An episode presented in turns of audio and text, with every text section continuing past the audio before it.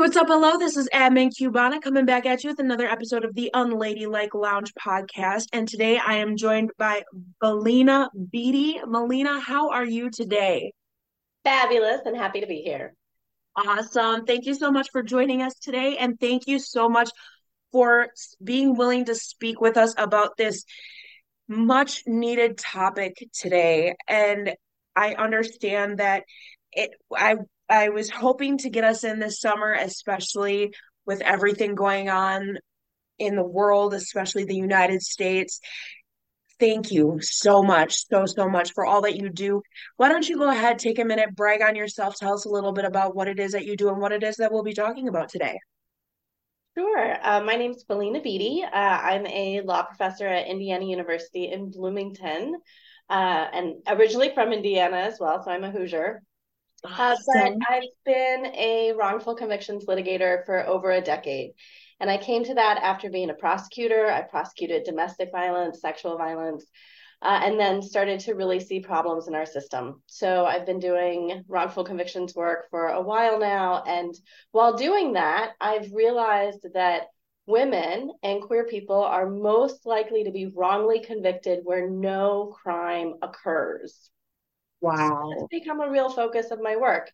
And I have a book called Manifesting Justice Wrongly Convicted Women Reclaim Their Rights, which dives into all of that. And I think it's especially important right now with all of the uh, real focus and antagonism against queer people. I am a queer woman, uh, and it just keeps getting closer and closer to home. Yes, absolutely. Absolutely. Now, one thing I did see just when looking up some information for today's episode, you actually got to speak with the Innocence Project. That is huge. That is so huge. Um, what was it like being able to speak with them, work with them? Um, what was that like? Oh, thanks for asking. So uh, I worked with the Mississippi Innocence Project for a couple years, and then I founded the West Virginia Innocence Project. Uh, and those are all part of uh, an innocence network of different innocence organizations. And the biggest one, of course, is the Innocence Project. So I've worked with them on a couple of my different cases. Uh, and one of the things I'm most proud of is they have a conference every year. Uh, and just this past year, I was able to speak at the conference with queer women who had been wrongly convicted uh, and thankfully freed uh, and really talk about this issue in front of a whole community of people fighting against wrongful convictions. Uh, so, of course, I truly, truly uh, appreciate the work, admire the work, uh, and admire the folks at the National Innocence Project too. Absolutely. Now, a lot of people think this is a new issue that wrongful convictions or or convictions of any kind targeting the queer community or women specifically is a new issue and it's really not you know again doing my research i found one going back sorry let me just pull it up here.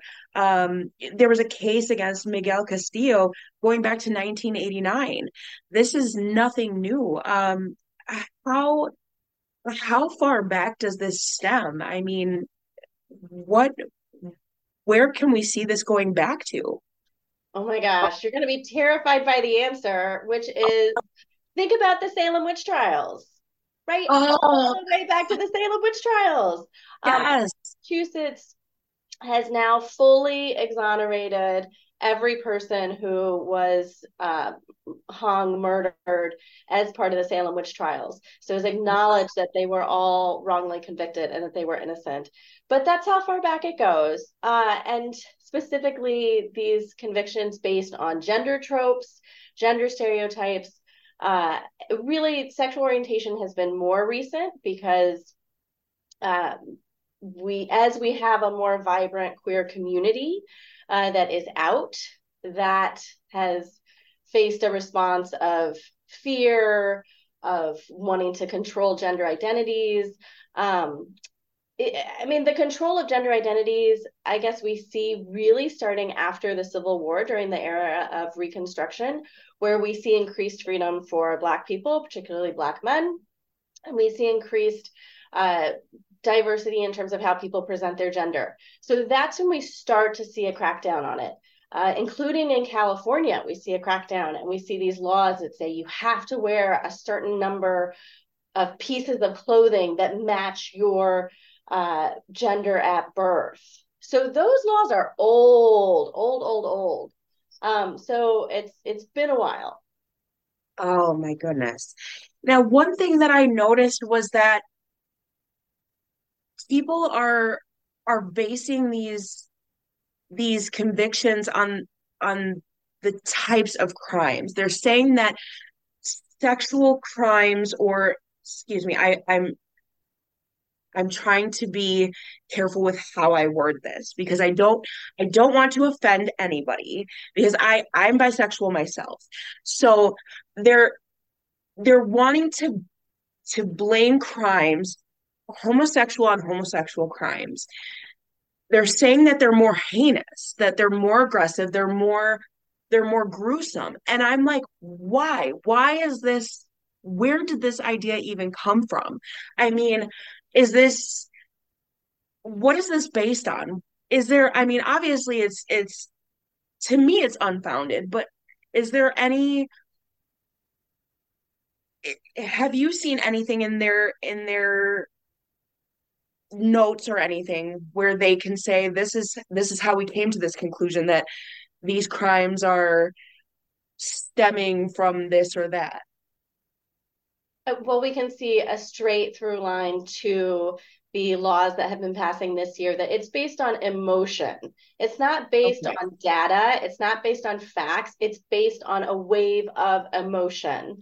Um, and just to be clear for listeners, you know, these laws that uh, enforce gender conformity don't just affect queer people. They affect right. all of us and they affect everyone who is outside of what a certain population in control thinks should be should be the mainstream. Right. Uh, and these tropes, these criminal tropes of queer people uh, include deviance, dangerous, deceptive, uh, that trans people uh, have historically been classified as particularly deceptive uh, and trying to trick people, but that queer people more broadly are, again, stereotypes as dangerous. Uh, as you said, that their crimes are even more gruesome, more heinous. And there's literally, there is not the data or information to back it up. It's it's the emotion. Right, right. Um, they, I did see some some um, statistics stating that one in five trans people who have had police contact reported being harassed by police, including 38% of Black trans individuals. Um, that's scary. That is terrifying. Um, what can we see as far as these statistics now? Like, do we have any data as far as current statistics in in America? We actually do. I'm so glad you asked because Lambda Legal just came out with a guide uh, about queer people and their interactions with police and incarceration. Uh, and it's a great guide. They did it about 10 years ago, and just last year they updated it. But it gives you really valuable information. So, nearly 50% of Black trans women have had some kind of contact with police and the criminal legal system. I mean, it's such a heightened number. And we see for trans people uh, that they're over criminalized at every step in the process. They're over policed. They're more likely to be arrested. Once they're arrested, they're more likely to face charges and serious charges. And then, if they're convicted, they're sentenced to a more severe punishment. So, trans people face this greater criminalization at every step in the way. This is I I know my audience can't see me, but I'm literally I'm holding back tears right now. This is heartbreaking. This is absolutely heartbreaking because it's it's one of those moments where you realize just how you knew we we knew it was a problem. We knew that this was an issue. We didn't realize how big of an issue and it's almost that overwhelming like flow of emotion and how how do we stop it? How do I, as one person, make a difference. You know what I mean? And it's I'm sorry. I I'm sorry. I apologize. Um no, it shows how important it is to talk about this, right? It does. Actually, it really does. It really does. As far as women, as far as women and being targeted, what is the main what is the main um crime that women are being targeted and wrongfully convicted of? So, what we know about wrongful convictions is unfortunately mainly limited to felony wrongful convictions, so most serious convictions. So, that's going to be uh, murder and harm to children. Uh, mm-hmm. But there are so many people who have a misdemeanor charge brought against them, let's say for sex work, or let's say um, maybe a drug charge. And they're told, okay, if you just plead guilty, you'll be able to go home to your family, you'll be able to get back to your job. I mean, even just a few days in jail, um, waiting to get your charge and go before the court can derail your entire life, right? You can lose your job in that time period. Um, what are you going to do about your kids? Uh, so there's a lot of people who are coerced into taking a guilty plea, uh, both on misdemeanors and on felony um, offenses, but we just don't know how many people are wrongly convicted of lower level charges. And I think the number is probably enormous. Um, we do know that over 95% of cases nationally end in a guilty plea. So, this idea that your trial is going to show that you're innocent and you'll have a chance to prove your innocence is sadly, it's a lie. Absolutely. Especially, you know, in cases such as we see Sara Kruzan and Cyntoia Brown, um, yeah. women who are who are convicted of, you know, killing their their abusers as as young women tried as adults. And it's it oh, I got goosebumps. I apologize. I am very emotional during this episode. This is, as you said in the beginning, this hits very close to home. Um, yeah. Where where do laws stand? I mean, obviously it's different from state to state and on a federal level, but where do laws stand as far as protecting women who are who are, you know, say sold into sex trafficking and and you know say you know again I'm I'm trying to watch how I word things, but escape their abusers through you know in cases like you know Sara Kruzan and, and Cyntoia Brown, um, some of these women are children. You yeah. know, they're and and they're they're tried as adults. That that's scary. That is that is scary. These are children forced into adult situations and they're convicted as adults. That's horrible. To me, that just seems to me that just seems insane and not just at all um, at all so i again i started as a prosecutor thinking mm-hmm. that being a prosecutor was the way that i could stop cycles of violence i'd been a rape victim advocate i'd been a domestic violence counselor um, and as i kept doing that work what i also saw were children frankly and women who would try to fight back against their abuser would try right. to fight back against the person who was trafficking them or assaulting them. Um, or they were engaging in sex work. And again were trying to fight for their lives. And there was no mercy for them. None. And i mean i talk about those in my book as wrongful convictions as well that that's not the point of our criminal legal system to incarcerate people like Cyntoia Brown who is you know fighting for her life. Uh but we have seen for decades women incarcerated uh, and serving very long sentences for trying to fight back against the violence that is perpetuated against them again and again. Um, we do have some safe harbor laws now that right. uh, if girls are arrested for sex work, that uh, they can be um, protected from getting a conviction and uh, protected okay. from going through the criminal legal system.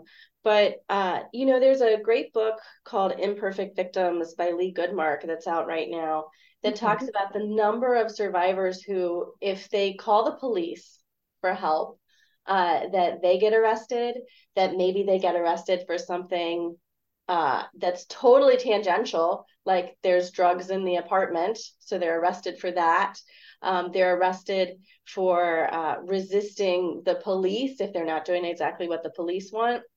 So there's so many ways that um, women in particular who are survivors are criminalized. Gotcha, gotcha.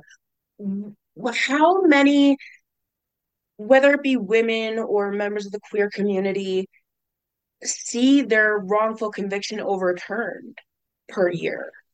Uh, we don't have good numbers on that, but um, it's very, very hard to reverse your conviction if you were um, convicted based on your gender or sexual orientation in particular. But from the numbers we do know, nearly 75% of women who were exonerated, so they had their convictions reversed, nearly 75% of them, no crime occurred. Wow. No crime occurred, which sounds crazy. Wow. So, like, what does that even mean? Um, I'll give an example. So, Christine Bunch in my state of Indiana, she's at her home with her young son, and there's an electrical fire, and she gets out, she tries to get her son out, but her son dies.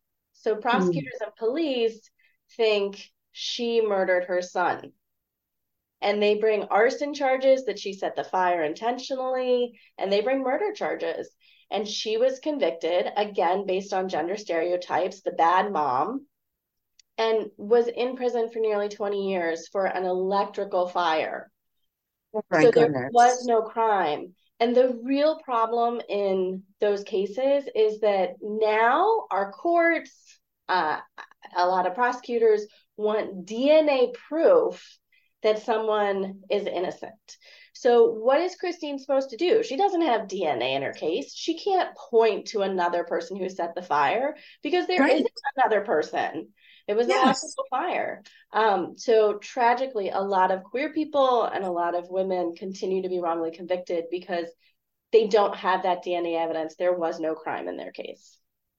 Oh, my goodness. Oh, my goodness what can what advice and, and guidance can you give to somebody who has been wrongfully convicted or in in this kind of case you know there is no dna what kind of guidance can you give them or who could they reach out to if they are seeking help in their in their situation yeah so i have a whole checklist in the back of my book of different things that uh, people who are wrongly convicted, but also you and me can do to try to address these really big problems and issues, both as individuals and as community movement. Um, so there are organizations, innocence organizations nationally that uh, fight on behalf of wrongly convicted people. Um, there's also pleadings, so legal pleadings that have been done by other people. And people are starting to bring these claims that hey i gender was one of the main reasons i was wrongly convicted uh, sexual orientation was one of the main reasons i should get a new trial that's happening california just passed a racial justice act that said if you were convicted based in part on your race your gender your sexual orientation you can raise that to the court and say i should have a new trial um, wow. So uh, those are some steps that that people can do. But I would definitely mm-hmm. reach out to the local innocence organization in your state. Incredible. And where can my audience find more of your work and, and follow along with your journey as well? Sure. I have a webpage. It's um, myname.com, valenabeety.com, V A L E N A B E E T Y.com. Perfect. And I will be sure to drop that in the description box below. And um, thank you so much, Valena, for joining us today. I appreciate all that you do and all of your hard work to help those who are struggling to prove their innocence. It is so needed in today's, well, obviously not just in today's world, as you said, going all the way back to Salem witch trials. I had no idea they exonerated those women. That is that alone just gives me chills. That is so incredible. Um, again, thank you so much for all of the work that you do, and um, to all of our ladies, on ladies, gentlemen alike. As you know, I love y'all fiercely.